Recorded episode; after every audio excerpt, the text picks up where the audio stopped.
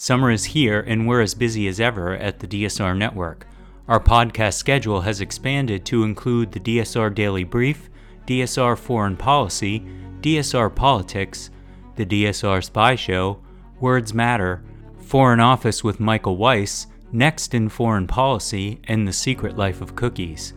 To celebrate our expansion, we're bringing you this special offer. Through the month of June, membership is 50% off. Members receive an ad free listening experience, bonus content across all of our podcasts, an evening newsletter, an invitation to join the DSR Slack community, and more. To take advantage of this offer, visit thedsrnetwork.com slash buy and enter code DSR expands, all one word. That's thedsrnetwork.com slash buy and code DSR expands. Thank you for your support.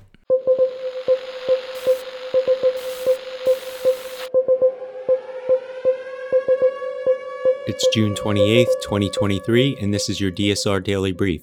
I'm Chris Cotnor. Our top stories from international outlets this morning Belarusian President Lukashenko claimed that Yevgeny Prigozhin, the chief of the Wagner Group, was present in Belarus. Private jet belonging to Prigozhin had reportedly landed at a military airstrip near Minsk on Tuesday morning. Earlier Tuesday, Lukashenko said Belarus could benefit from the presence of the Wagner troops on its territory. They will tell us about the weapons, which work well, which didn't, and tactics and weapons and how to attack, how to defend, the Belarusian leader said, according to Belta. During the same statement, President Lukashenko also claimed that Russian President Putin wanted to wipe out Prigozhin during a mutiny attempt. I suggested to Putin not to rush. Come on, I said. Let's talk with Prigozhin, with his commanders. To which he told me, Listen, Sasha, it's useless. He doesn't even pick up the phone. He doesn't want to talk to anyone.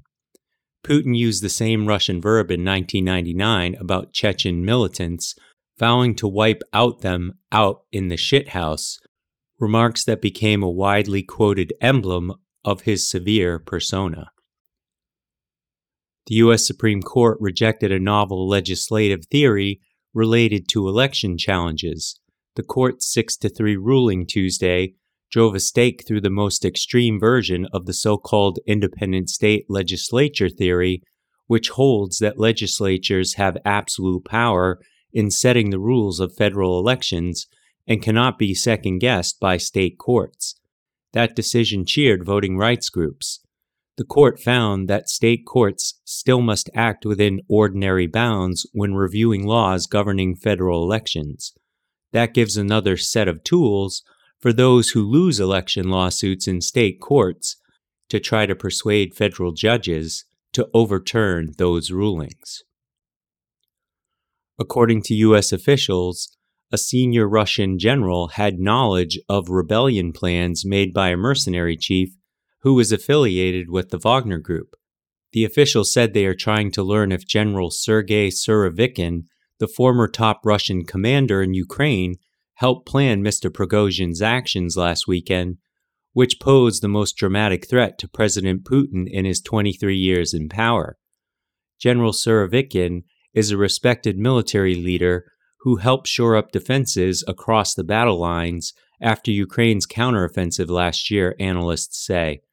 He was replaced as the top commander in January, but retained influence in running war operations and remains popular among the troops.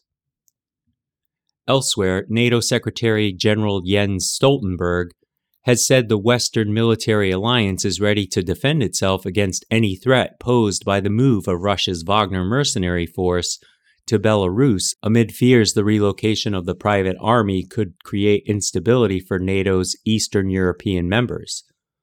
Wagner boss Yevgeny Prigozhin was reported to have arrived in Belarus on Tuesday under a deal negotiated by Belarusian President Alexander Lukashenko, which narrowly prevented the mercenaries from marching on Moscow on Saturday after the private army mutinied against Russia's military leaders. NATO Stoltenberg said it was too early to say what the Wagner presence in Belarus could mean for NATO allies, but that the military alliance would protect every ally every inch of NATO territory against threats from either Moscow or Minsk. In Paris, there was widespread anger following the fatal shooting of a teenager during a traffic stop by the police. Protests and unrest erupted in the Paris region overnight after police shot dead a 17 year old who failed to stop when ordered to by traffic police. Video circulating on social media shows a police officer pointing a gun at the driver of a car before a gunshot is heard. The car then crashes to a stop. The officer accused of shooting him has been detained on homicide charges. The shooting triggered a series of protests on Tuesday night in Nanterre, the area just west of Paris, where the teenager was killed. Some 31 people were arrested following the disorder. More than 51 million people in South Korea awoke on Wednesday to find themselves a year or two younger, at least according to the law. South Korea made a change to its age counting system, abolishing the use of Korean age. The previous system was distinct from the internationally used age calculation method. Under the current system, which has its roots in China, babies are considered a year old on the day they're born, with a year added every January 1st. The adoption of the international system makes South Koreans effectively younger overnight, aligning their age calculation with global standards. Standardizing ages will reduce various social confusions and disputes, said Lee Wan-kyu, the Minister of Government Legislation, at a news briefing on Monday. The law, passed by South Korea's parliament last December, is also expected to greatly reduce social costs that have been unnecessary due to the mixed use of age standards, Lee said, adding this has been a major pledge by President Yoon Suk Yeol, who took office last May. In lighter news, in a significant development for the entertainment industry, Ryan Seacrest has been chosen to replace Pat Sajak, the longtime host of the popular game show Wheel of Fortune.